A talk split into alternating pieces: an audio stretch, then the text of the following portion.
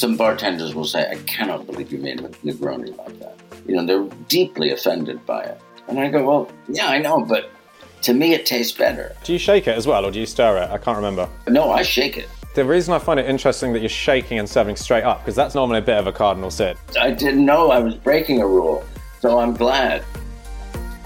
Welcome to the Diageo Bar Academy podcast, Bar Chat. This is your host, Tristan Stevenson. Today I'm speaking with Stanley Tucci.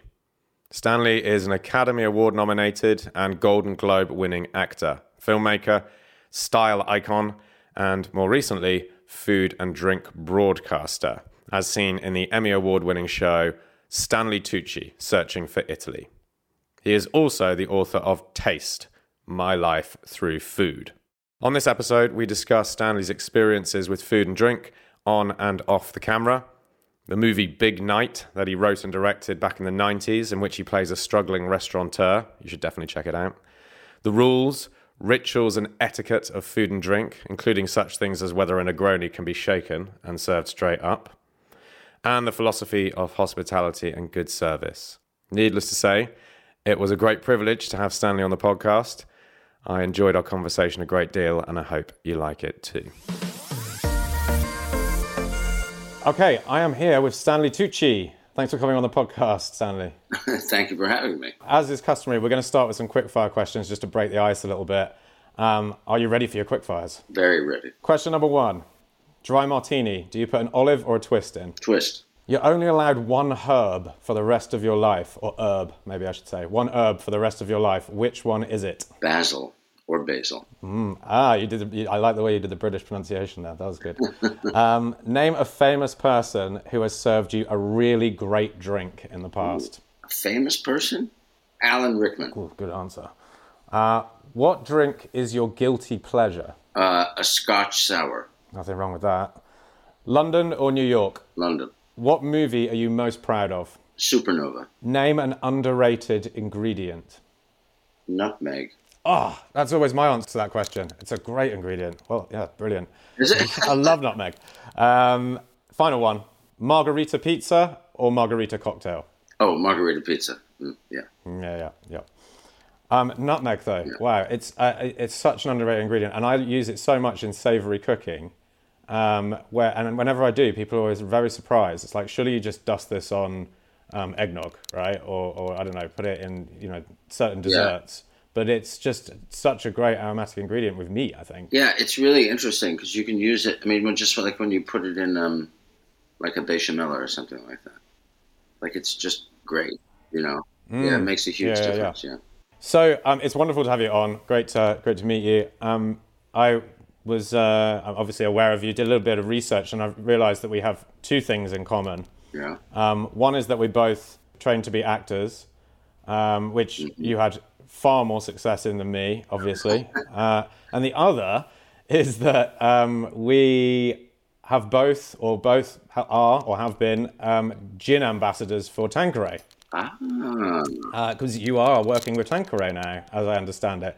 Um, so I'm interested to know how that is going for you, how the transition from uh, thespian to gin ambassador is is. Uh, is yeah, going. it's interesting. I've never done anything like it before, but I really, I really like it. Obviously, I love making cocktails, and I've always been fascinated by them. As when I worked as a bartender many, many years ago, and since then I've always been interested in them. Um, and when they approached me, I was I was thrilled. First of all, you know, it's really good gin. I mean, if it weren't good gin, I wouldn't I wouldn't do it. Um, it's it's actually a, quite a beautiful gin and different than a lot of them. Um, but it's been great. The people at Diageo have been great. It's really fun to do the events. I'm going to go do one tonight with Ago, who's uh, who's like an incredible bartender here at the at the Connaught Hotel. So it's I, it's a real privilege. I, I, love doing it. Yeah, Ago's a friend of mine actually, and he's been on this podcast before too. Um, and I do remember seeing you in a video with him making some martinis around about a year or two ago, maybe. Yeah, yeah, yeah, yeah and I was kept sort of messing up. Um, and because you can't, because he's so, you know, he's so good at it. You know, it's almost embarrassing. Yeah. I mean, I can make a good cocktail, but not you know, like that with those flourishes. It's like watching a, a ballet. You so you were the you were an ambassador for them too. I was, although a slightly different type of ambassador to you. Um, I guess I was. Well, I spent most of my days driving around uh, and go, heading into bars and doing training um, uh, exercises with the bartenders, teaching them about the history of gin, about the history of Tanqueray, and uh, then making cocktails, oh, showing cool. them how to, the sort of basics like the Negronis and the Martinis and all that kind of thing. Um, but as you say, it is a it's a fantastic brand because and it's it's one of the ones that's got sort of real authenticity to it. Obviously, it's much older than a lot of the gin brands we're seeing now that uh, are you know mm. so much of the market is is saturated with new newer products. And the likes of Tanqueray and a few others are really these sort of bastions of gin. I think that um, you know they they just follow a kind of classic formula in their in their makeup. You know, juniper forward and because of that, they just work really, really well in all of those cocktails. They're super dynamic products that mix really well. I think. Yeah, no, I really, I really love it, and I had one the other day. Where was I? It was just, it's just, just delicious because it's so. There's something really refreshing about it too. Do you know what I mean? It, it's because it has a lot of that citrusy stuff, and so you're getting the juniper, but you're getting all that, and I like all that stuff. I don't like fruity things, but it has the right amount of yeah citrus. You know what I mean?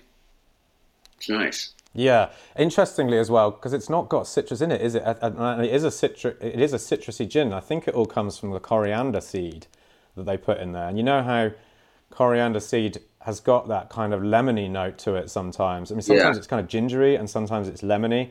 And yeah. that's amazingly where that citrus note in Tanqueray comes from. It, it's kind of mind blowing that they use spices to achieve that. Yeah, I actually hate coriander, but so it, it in, in this form it works. Yeah, yeah, yeah, it's good. So you mentioned you, you were a bartender at one point. You've, I mean, I guess all all actors have gone through the bar at some point, right? yeah, I was in college at the time. So this is 1970, 78, 79 maybe. Uh, and you could be a bar. I was like 19 years old, so you could be a bartender at that age, at that point, uh, until they changed the drinking age to 21. Um, it it was a great experience. It wasn't a, a bar bar. It was a bar in a restaurant, but you did such a huge um, lunch business, like a huge crush of people would just come in. And so you were making drinks for the, you know, it was a very small bar, uh, maybe about seven seats or something like that. But you, there was so much coming in from the restaurant itself, from the waiters, that you had to be really, really fast and know what you were doing. And people were drinking, they weren't just drinking bottles of wine. You know, they weren't just doing that. There was lots of cocktails. And it was great. I had these two guys who, who trained me, and it was amazing. It really was. I absolutely loved it.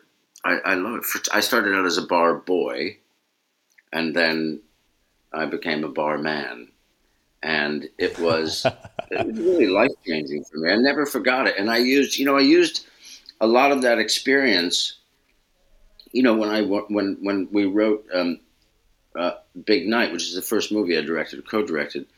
When I was writing it, starting to write it, it it um, you know that that that experience of being in a restaurant and watching all the waiters everybody had a different accent everybody spoke a different language you know and the the sort of incredible uh, energy in in that place and the backstage you know as the kitchen and the on stage as the dining room and you know it, it was so much like the theater but also i there was something about it that I, I just thought I have to somehow integrate this, incorporate this into a into a story, and it ended up, you know, being part of Big Night in a way. Mm, I, well, I've I've seen Big Night, and um, it's a great film, and I think it very much shows that you've worked in hospitality in the execution of the performances and the staging of it and everything, because it feels almost spookily similar to some places that I've worked at in the past, where you've got this tension between the kitchen yeah. and front of house and uh, you know all, all, the all the kind of strange relationships that go on in a in a restaurant setting. And you look you look like a working bartender, but then I guess you had been, so that makes sense. Yeah, yeah, yeah. And and I'm a father of five children, so I'm basically a cook and a waiter. yeah. Professional cook and waiter as well. Yeah, yeah. Um, yeah.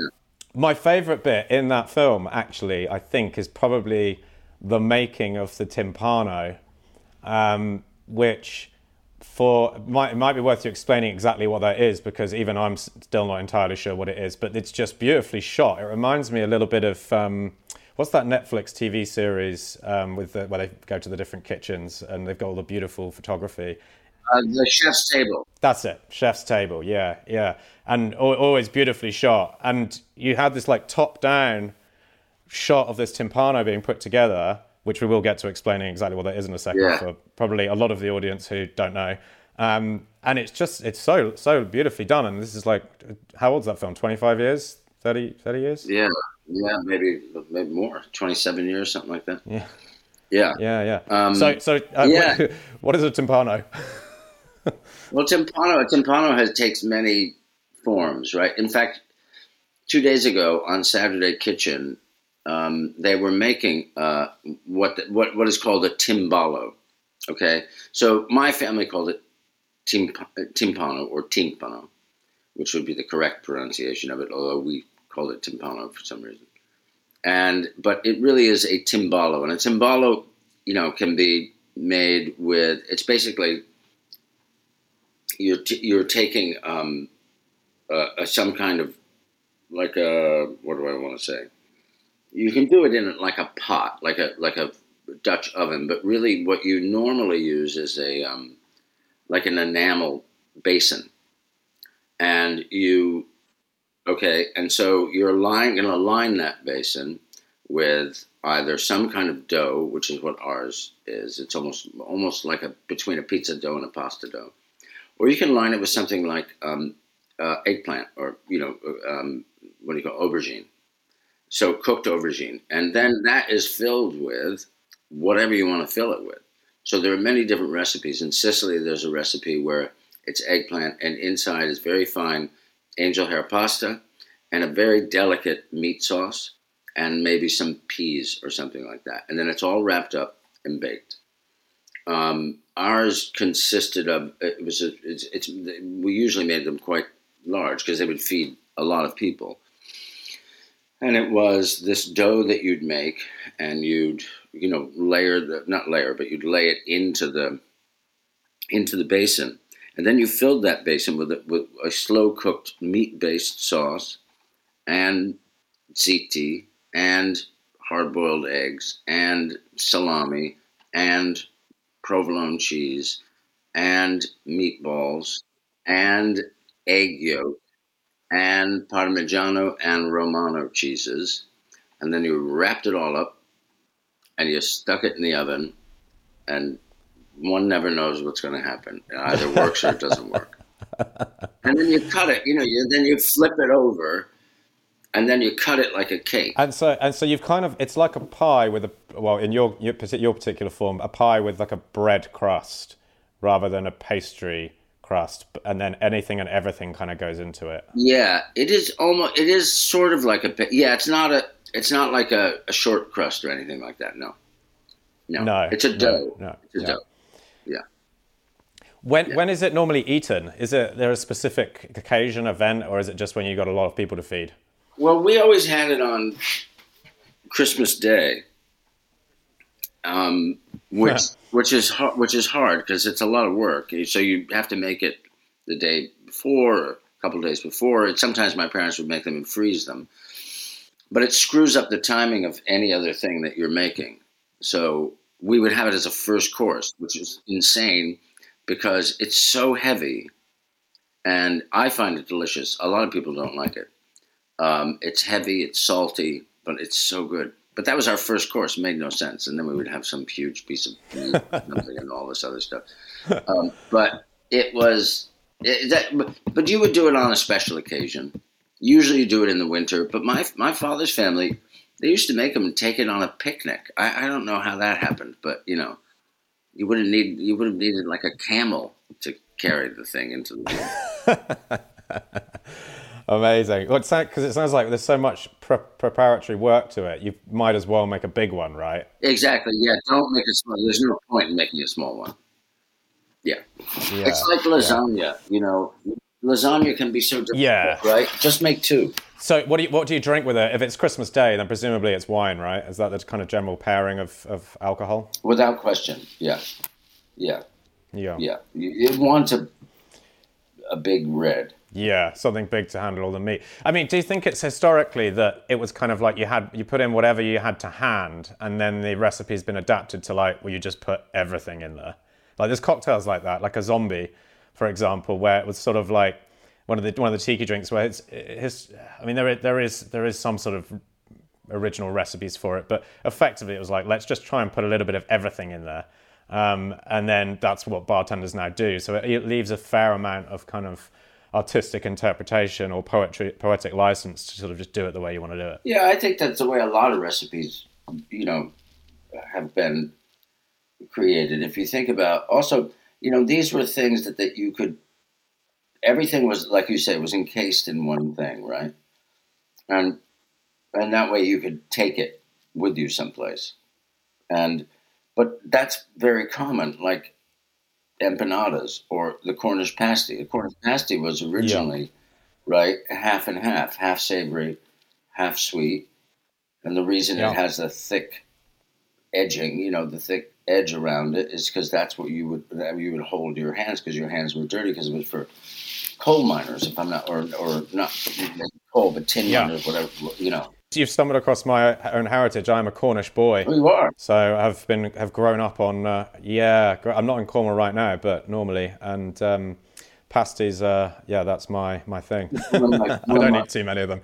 They're not they're not the uh, healthiest things. They're quite indulgent. I know they are, but I'll tell you, when they're made well, it's probably one of the greatest things ever. Oh. I remember the first time I had one. This is about eleven years ago. My wife and I were dating, and we went down to Fowey. Where we love Cornwall. Like I'm completely in love with Cornwall, and it. We went down to Fowey, and we went to this little shop on the corner. And I said, "Well, what are those?" She goes, "Well, those are Cornish pasties." I was like, "Oh, I'm going to try one of those." I, I, I could, like literally couldn't stop talking about it. And then when we took the train home the next day, I got one for the for the train ride.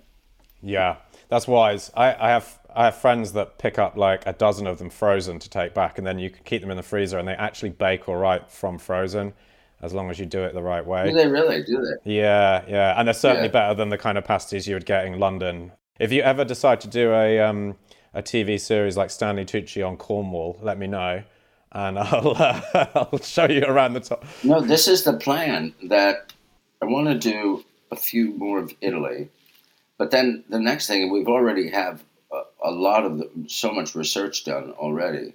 I, I want to do um, the British Isles because um, for reasons like the Cornish pasty, because that is a really interesting thing to me, you know. And British food is really amazing right now. I mean, the food in London is just some of the best food in the world, and it's so varied. But also, you know, what you have. I mean, you're this island. You have all this incredible seafood, right? You have amazing uh, meat. You have amazing veg, and I, I just think. I, also, not to mention the fact that it's just one of the most beautiful countries in the world, um, and the influences because of what was the empire are really profound in, in the food, you know, in the realm of food. Yeah. So that's the plan. So I'll call, I'll let you know when we do Cornwall. Yeah, it's very true. Yeah, I'll uh, tour you around the pasty places. There's some secret spots where you, you can't get them anywhere else for, other than the bakery, and they're, they're pretty good. Yeah, I got it. But um, you're you're right about the British Isles. We do we're sometimes like the butt of jokes. Uh, you know, people assume that we basically just pour gravy on things and eat like mashed potato and stuff like that. But the the the the, the fact of the matter is that we're a bit of a melting pot of different cultures and food and drink as well. I mean, you know, we have we have um, you know a history of rum, we have a history of gin, we have a history with whiskey. Um, so you're kind of ticking off most of the best spirit categories there, really, um, that are sort of inextricably intertwined with our history, for better or for worse.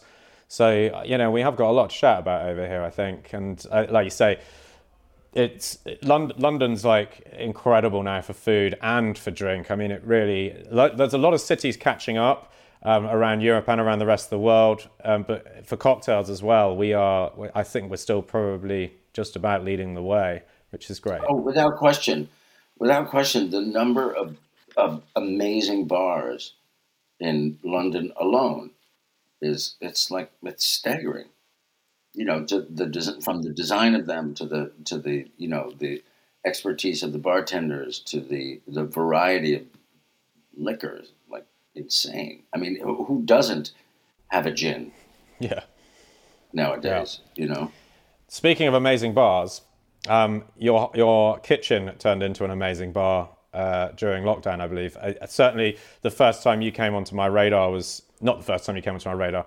The first time you came onto my radar as a drink person was um, during lockdown, and you started making cocktails in your kitchen.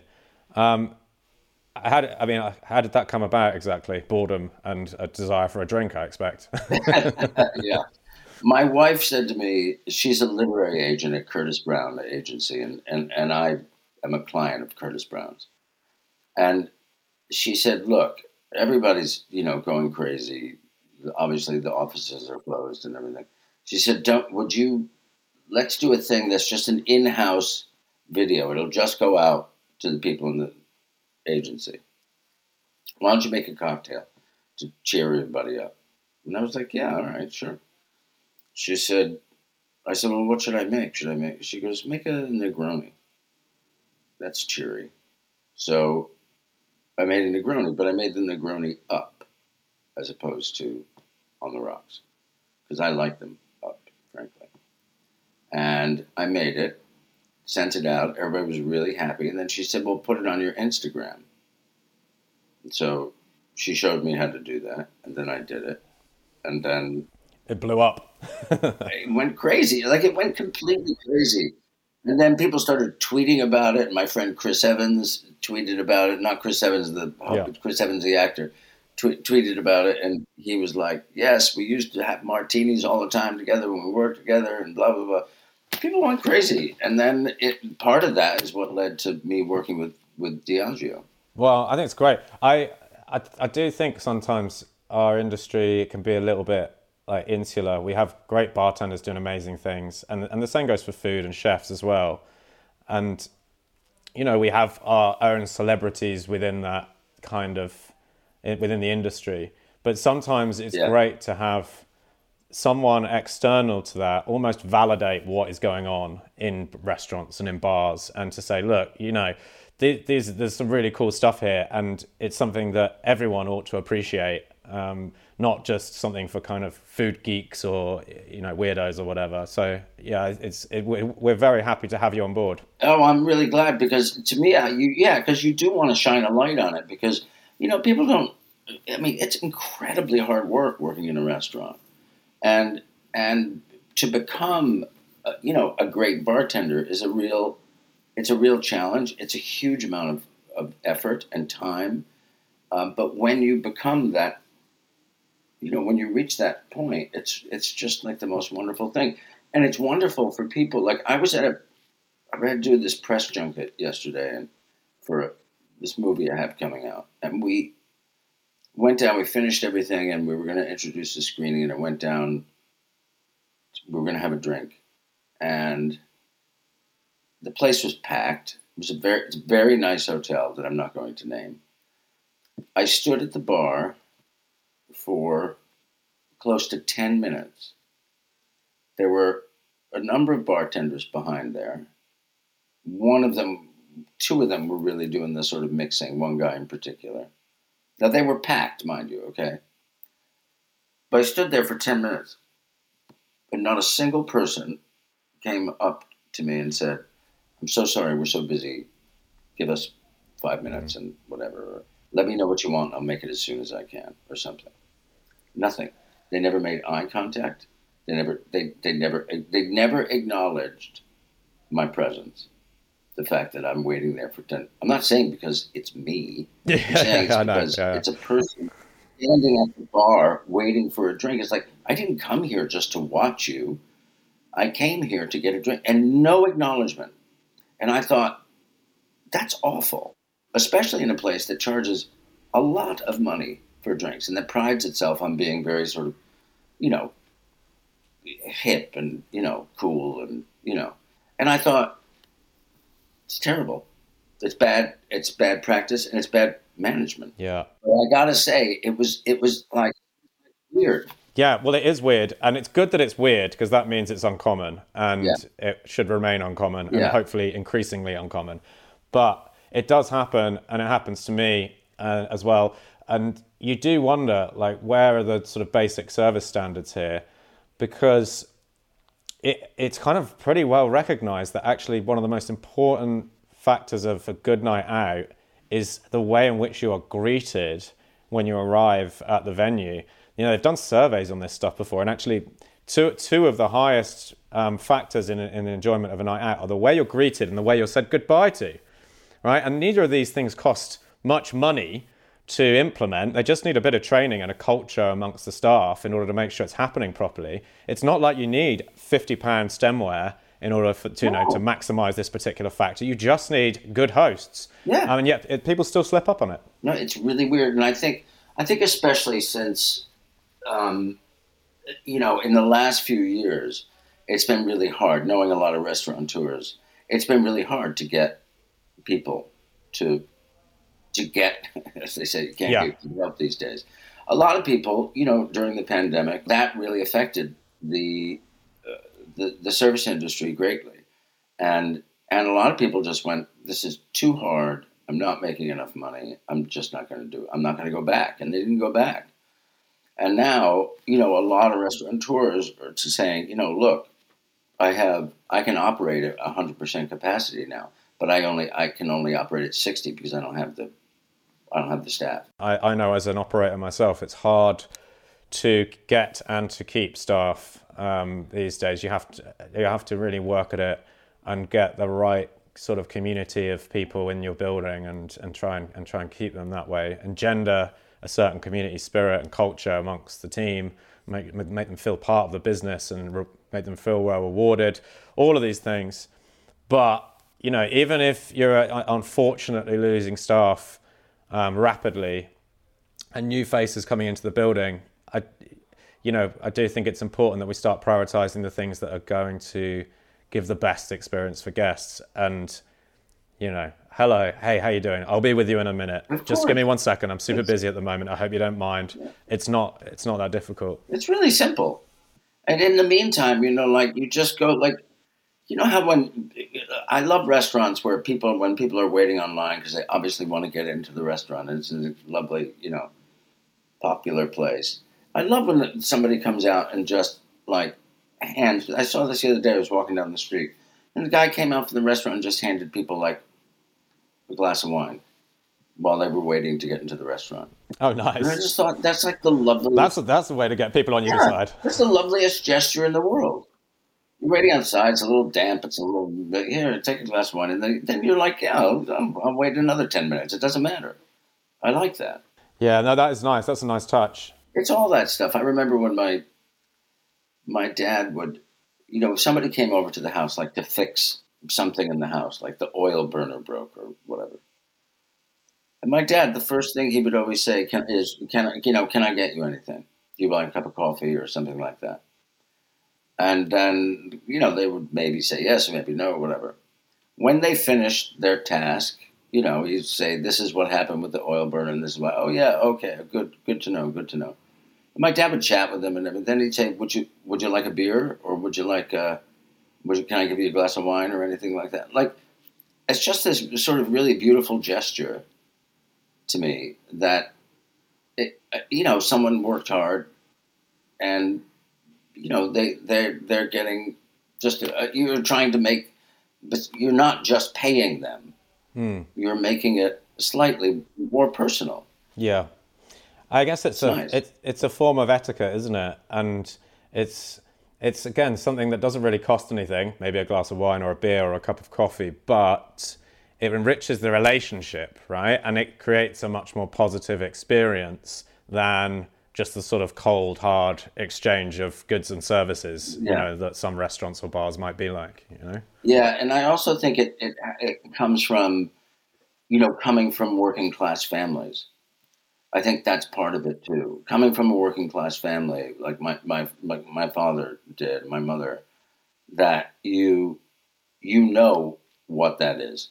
Like, you know how hard that work is. You know that people aren't always treating the person who comes to the house to fix them, whatever. They're not always treating them nicely. And because, you know, your father used to do that, or your uncle, or your brother, or whatever. Yeah. So do you think, I think it makes a difference? Do you think it's, uh, do you see this kind of um, etiquette as a sort of dying thing? Do you think we're getting less of that now? Is it something that we're losing in, in this sort of modern age? Yeah, I do a little bit. Yeah. Yeah, I do. Yeah, that's sad. I think, um, I mean, like I say, I'm from Cornwall, and I do think you see more of it in smaller communities, mm-hmm. um, where maybe, and perhaps you know by the nature of them that they're also working class, but it's uh, it does seem to be more something that you see. You know, you, you get it in pubs right? You know, when you go into a mm. pub and there's kind of the informal chit chat and the exchange and the kind of acknowledgement of each other, and I know your business and you know mine, but in a you know familiar, nice right. kind of way, rather than I'm prying into you what you're up to and I'm kind of spying right. on you. yeah, right. yeah. But um, yeah, we we still forever. So speaking of, um, I, am kind of speaking of etiquette here. I'm I'm interested in. Um, I, I read your book, um, Taste, which is fantastic, by the way. Oh, thank you. Um, and I did it on audiobook, which is even better because uh, you narrate it very, very well. Thank you. Um, and I'm, I'm sad that you're not allowed to swear on this podcast because I think you're one of the best swearers, definitely one of the best American swearers on the planet. um, so I learned a lot. I learned a lot from the British. Yeah. yeah, yeah, yeah. We're, we're, we're pretty good at it. Certain words, we're, we're good. good um, That's great. But but uh, one of the so speaking of etiquette and about your book, one of the, my favourite bits was when you're talking about um, uh, cutting up spaghetti with a knife and a fork, which um, my wife does, and no. I chastise her for it every single time. It is horrible, and she just doesn't get it. I'm like, what are you doing? Why are you messing about with it? You just eat it. Um, but I'm, I'm interested in this idea that there's sort of certain rituals that or formalities that we are expected to follow, and they have no real kind of rationality to them. It's just the way. Um, and I, I, know you must have thought about this a lot, and I know in the book you kind of emphasize you don't know why you can't cut spaghetti. And, and by the way, to link this to drinks, I might say something like, I don't know why you can't shake a Negroni and serve it straight up, which you have done. Uh, but but you do it nevertheless, and it breaks some rules and it creates conversation. And I, am just interested in this fine line of etiquette when it's okay to cross it and when it's absolutely no. I know it's it is really interesting because I know I think about that too. When people say, "I can't," some bartenders will say, "I cannot believe you made a Negroni like that." You know, they're deeply offended by it, and I go, "Well, yeah, I know, but to me, it tastes better." Yeah. Now, I don't think so. That's why. Yeah. Okay, that's when you can break to the rule, right? The etiquette is when when it tastes better to you. Because it tastes better People to you. People don't cut their pasta because it tastes better. People cut their pasta because they never learned how to twirl it. That's the difference to me. Okay. Yeah. That's that's a good distinction. I like that. Um, they so they've not learned to eat it properly. No. So they yeah. are kind of doing a shortcut. Right. Yeah. Once you eat it properly, you go, oh, I see. Whereas I have mm. had many Negronis on the rocks, and yes, they're great, but there's something better to me about it up. Yeah, and do you and you shake do you shake it as well, or do you stir it? I can't remember. Uh, no, I shake it. I shake it. I shake, shake it. Yeah. See, that's that's very interesting. Yeah, because there's something that happens in there. I don't know what it is, and it's like I just love it. Also, yeah. I do a lot of times. I do half vodka, half gin. That's okay. That's fine. Um, that's kind of in the style of a Vesper, you know, the James Bond one. He does vodka and gin um, to get yes, together. Yes. Yeah. Um, you know, it's so funny. I, it's funny. I love those Vespers, And I I'd never had one before until a while ago. I made one, and I was like, "How did I never make this before?" Yeah, it's great. Delicious. It's a good drink. Yeah. Delicious. So w- Yeah. with the, the the reason I find it interesting that you're shaking and serving straight up because that's normally that is normally a bit of a cardinal sin. It is kind of the mixological equivalent of um, of like slicing up spaghetti um, because you're you're mixing together clear ingredients and then adding an opacity to them through the introduction of air and ice and whatever else comes with with shaking a cocktail. And I- obviously, people do this with martinis sometimes, but that's frowned upon too. Um, and so, I, I What the shake? Sh- the shaking of shaking of a martini? martini or a Negroni because it adds cloudiness to a drink that's otherwise got clear. The general rule of thumb, general, generally, that most people abide by, most bartenders abide by, is if it's got opaque ingredients in it, like citrus juice, fruit juice, um, anything else that's cloudy, like an egg white or whatever, then it's shaken. And if it's only clear ingredients, it's straight up because I guess you want, uh, it's not straight up, um, stirred because you want i guess the intention is to preserve the clarity of those ingredients in the finished drink But but a, but but a but a Negroni is not clear because it has the the yeah but campari's Campari. clear not cloudy right it's just dark yeah i mean anyway i'm, nit- I'm nitpicking around it i'm just uh, Yeah. i'm just kind of laying out well, i guess it's probably more my, my dogma around how to mix drinks than maybe anyone else's See, I'm glad. But I'm glad I didn't know that rule because I didn't know I was breaking a rule. So I'm glad.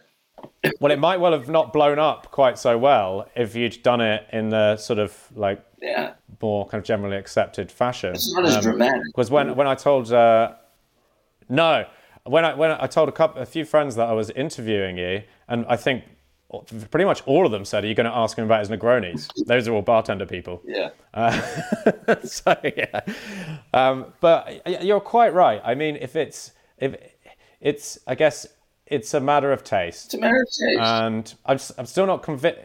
Yeah, I'm still not convinced that someone couldn't, someone better than me couldn't argue that slicing spaghetti is a matter of their taste as well. I don't want long, stringy bits of spaghetti in my mouth. I want shorter bits, please, you know, or something like that. But well, you can do that, but you would then cook. You would. You you wouldn't cut you wouldn't cut the spaghetti afterwards. You would break the spaghetti up, and I said this in the book.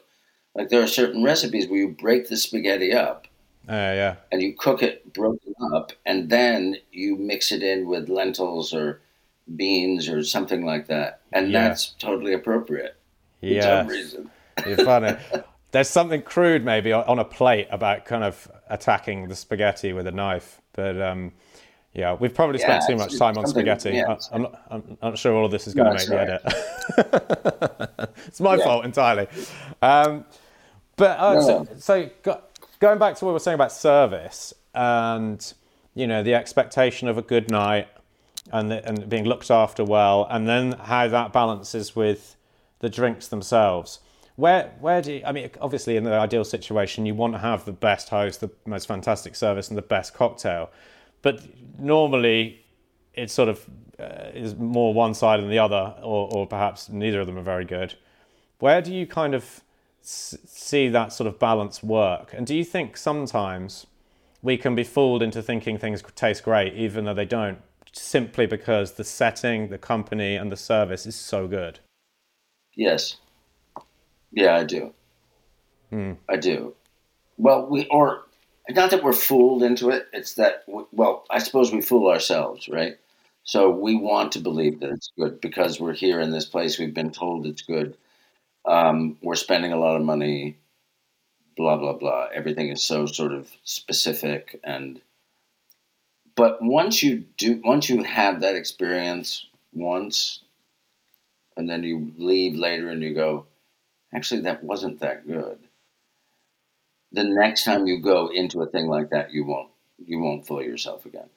And and frankly, I don't. I really shy away from that this kind of fussiness and you know we're going to create this whole environment for you and this whole kind of thing and each you know there are 17 different dishes and each one is this tiny little Yeah. I mean, after a while, I'm like, you know, how many, and I think I wrote this in the book too, how many times have I walked into a Michelin starred restaurant and, you know, you're there for like three hours and you walk out and you're like, I have to go home and eat because I'm starving. Yeah. Because I didn't even know what I, I didn't even know what I ate and there was so little. Yeah. You know, they spent more time talking about it than it took me to eat it. Yeah. And I hate that. I really hate that. Unless you're doing something like Heston does a whole experience thing and everything, and it's so like insane that you go, uh, "This is great," you know, and it's great. Um, but other times you're just like, it's pretentious. It's like it's food. Cook it, put it on the plate, give it to the person, let them eat it, and let them go home. I think that's like where uh, the the opposite end of the balance in a way, where oftentimes, like when I've done big tasting menus at fancy restaurants, the food is really interesting. Uh, sometimes exceptional tasting, sometimes just interesting. Mm-hmm. But because of the length of the service and all the kind of description and you know, it's a real, it's like a marathon kind of going through one of these menus sometimes.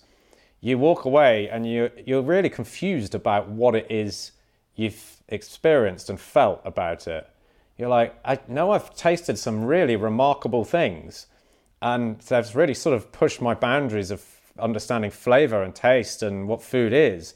But I'm not really sure I actually had a good time doing it, you know? Yeah, yeah. You'd rather take a course, you know, or Yeah. yeah, yeah. You know, it's like because to me,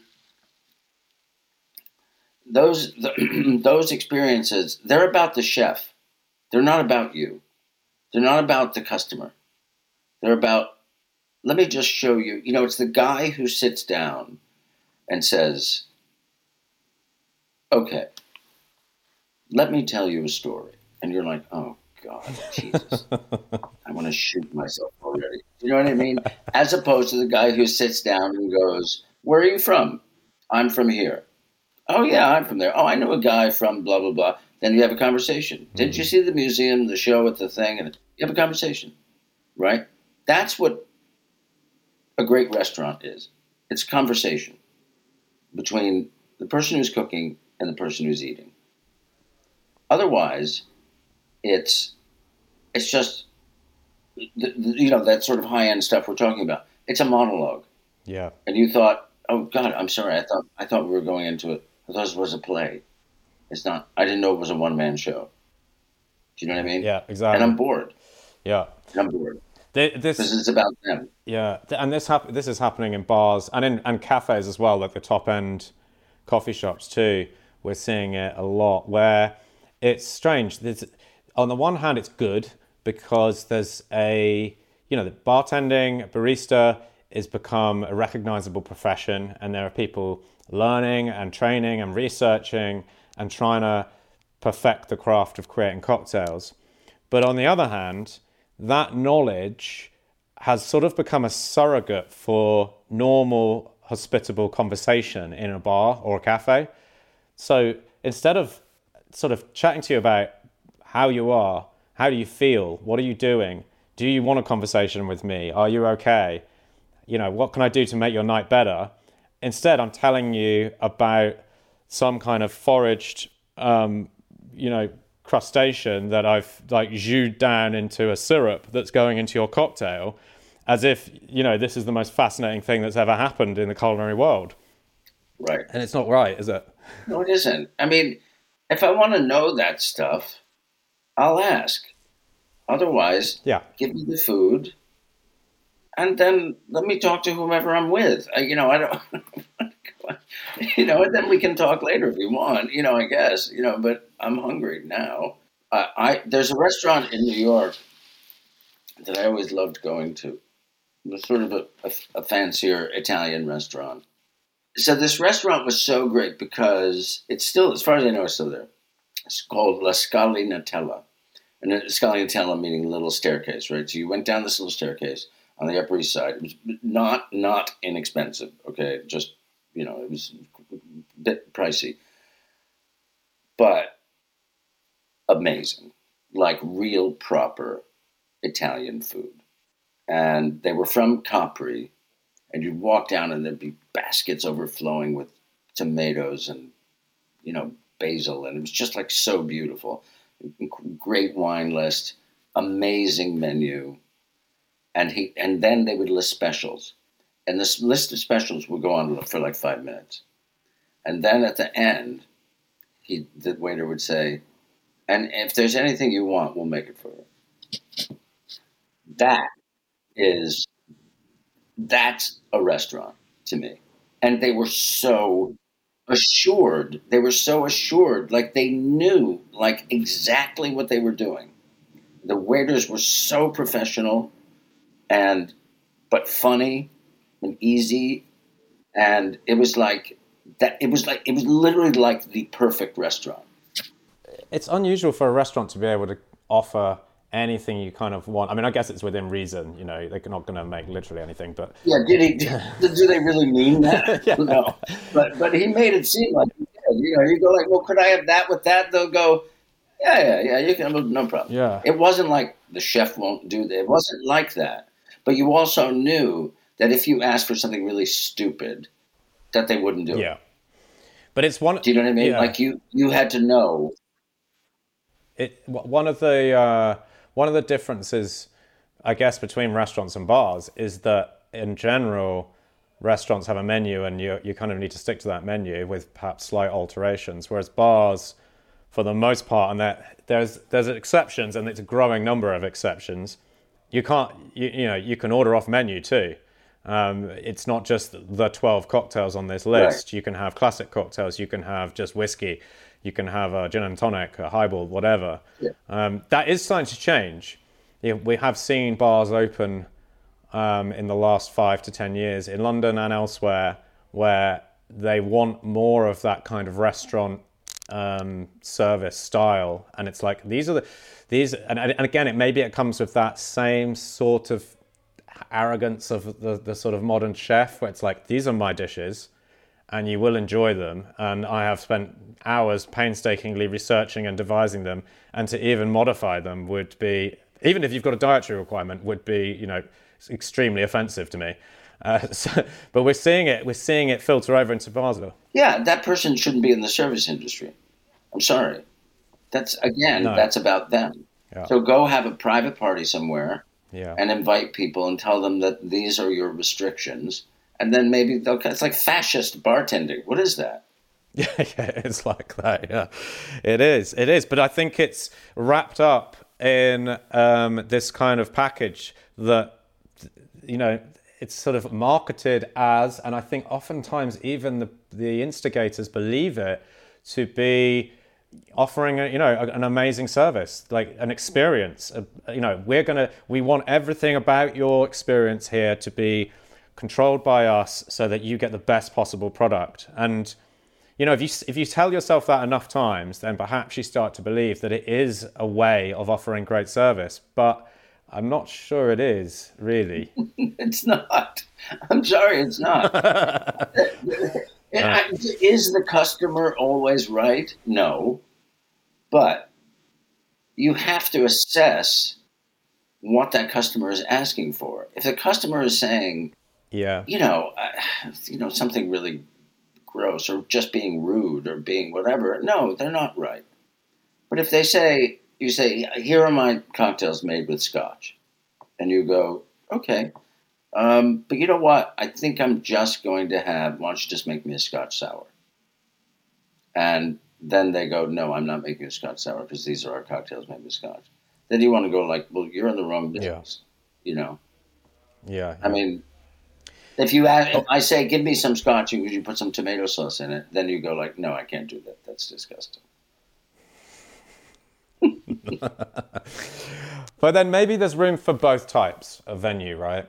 You know, as long as we know what we're getting ourselves into wherever, whenever we go somewhere, and the the place we're going to hasn't, you know, marketed itself poorly or, or you know suggests it offers something that it doesn't, then maybe there's room for both. If the majority of the venues out there will cater to my taste, and you know, the, I'm not required to order off a highly regimented specific menu, but there are a few out there that where you know you're you're getting a very specific experience here. It's not it's not there's no deviation from this law. You will drink what we tell you to drink, and uh, hopefully you're going to enjoy it. And even if you don't, we'll still probably pat ourselves on the back. yeah, right. Yeah, right. Yeah, exactly, exactly. Yeah. I'm interested to hear a little bit before we finish up about your your your tour around Italy and the TV show. Um, what was sort of? I mean, there's there's so much there. I know. I mean, Italy's probably my favorite country in the world. It's certainly where I plan on retiring to at some point. I think it's paradise. And there's so there's so it's there's so yeah there's so I'll, I'll see you there probably. Um, there's so so many great regional kind of elements to it, and um, the food obviously is a major part, um, and the, and it's it's beautifully scenic as well. Lots lots there obviously but what were some of the the main things that you experienced or saw when you were doing the TV show that you just blew your mind or things that you didn't expect? Well it, it I, I think doing it it it, it um I'd never really done a documentary before right or a doc, something in a documentary like format I'd never really done that before and it was really interesting it was very eye opening and I've learned a huge amount. Um, I, it also confirmed what I believed, which is the reason I did the show. And, and I had the idea for the show like 15, 16 years ago. That, that Italy is indeed an incredibly diverse country and cannot fall under one, you know, sort of umbrella you know, uh, description like everyone in Italy is pasta. You know, everyone yeah, in Italy sure, is yeah. really fun. Oh, it's always really sunny. You know, it's not, it's not the case. It's a very complicated country. Yeah. For so many reasons. And the main reason is because of where it sits geographically. Uh, it was invaded, has been invaded for thousands of years by everybody. I mean, just look where it is. It's yeah. Like, sticking out it's there, isn't it? place to get. You know, it's just right there. It's so vulnerable. You know, it's so ridiculously vulnerable. You know, it's nothing but coast. Yeah. You know, and the thing that saves it is it's so mountainous. I mean, that was one of the things that that that really helped people fight, you know, fight off invaders and so on and so forth. But but it is the way it is because of all those invaders. Um, so when you travel, when you go from Sicily, and then you go up to Lombardy or Alto Adige or something, you know, it's like a totally different country. Yeah. You know, the way they yeah. talk is different. The way they eat is different. You know, it's and people don't don't realize that, and that was one of the things that I really wanted to show. Um, and I think we've we've succeeded because people are like, "What is how can you be in the mountains in the snow? In uh, a lot of people don't even think that there's snow in Italy. Do you know what I mean? They think of it as this. Yeah, it's weird. So to me, it was really exciting. And they speak German in some of these northern northern territories of Italy as well, right? It's German is Absolutely. the kind of spoken language up there. Yeah. Absolutely. I've been to Sardinia quite a few times, and that's like a different country again. You know, I mean, it's this. It feels kind of North African as much as it does Italian. You know, there's bits of it that are pretty barren, um, and you know they're they're right out there on their own. And I think there's 20 different languages just on that island, yeah. as well as Catalan, you know, Spanish. There right? are. I found I found Sardinia maybe the most interesting of all of the regions, hmm. because for the reasons you just described. That's interesting you say that. I I um I mean it's a, it's it's not a competition, although of course one of the reasons that Italy has that diverse food culture is because it was warring states and therefore was a competition, and everyone has their own little ways of doing things. But Sardinia, for right. me, is the best food I've had in Italy. I, I think it's unreal. Um, some of the uh, agriturismo there and everything is just amazing. Yeah, I agree. We were all like, we all just fell in love with it, and it was hmm. Consistently probably the best food we had and and some of the most interesting. Yeah. So look, we've agreed on a lot here. Nutmeg, yeah, I know. Sardinia. I know.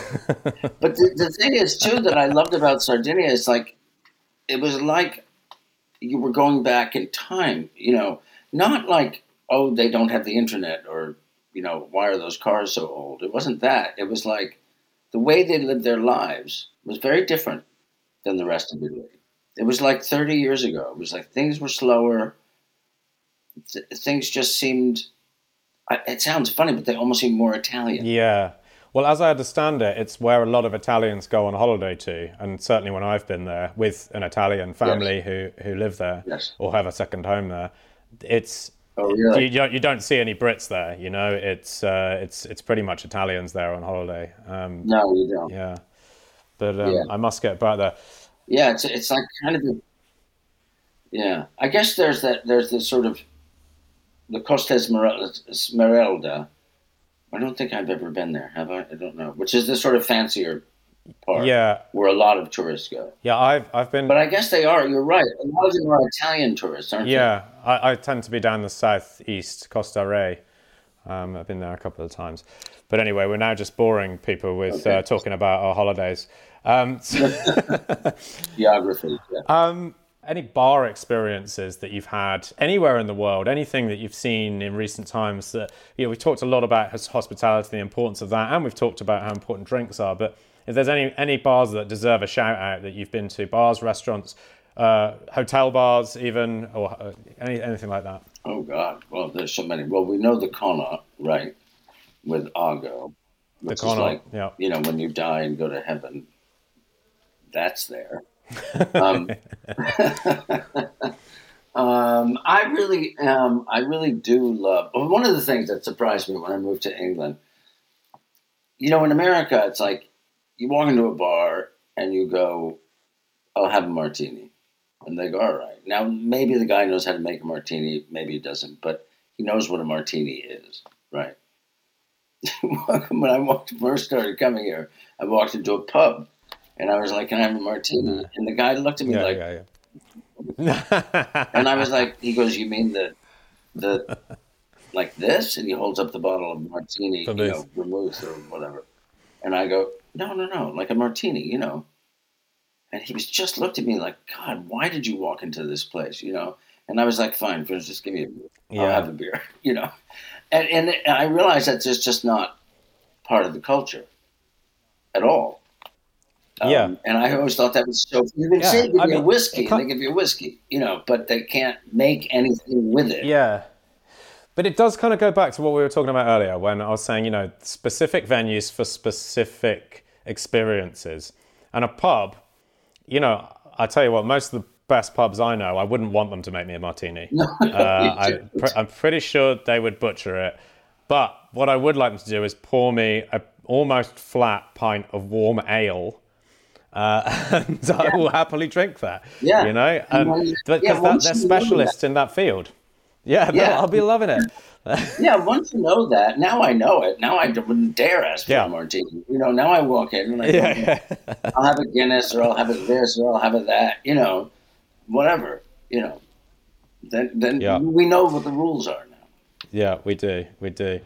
Stanley, it's been an absolute pleasure talking to you. I've really, really enjoyed the conversation. It's been a lot of fun. No, me too. It's been a pleasure. It's been really nice. It seems that we get along so well. We'll have to have dinner. I'll, I'll take you up on that offer at some point, and and if hopefully dinner will involve more than a Cornish pasty, Oh, yes, uh, yeah. but we can do that too. Yeah, yeah. Um, and do enjoy your enjoy your evening at the Connaught as well, and say hello to Ago from me. I will, of course. Thank, thank you, Tristan. Thank you so much.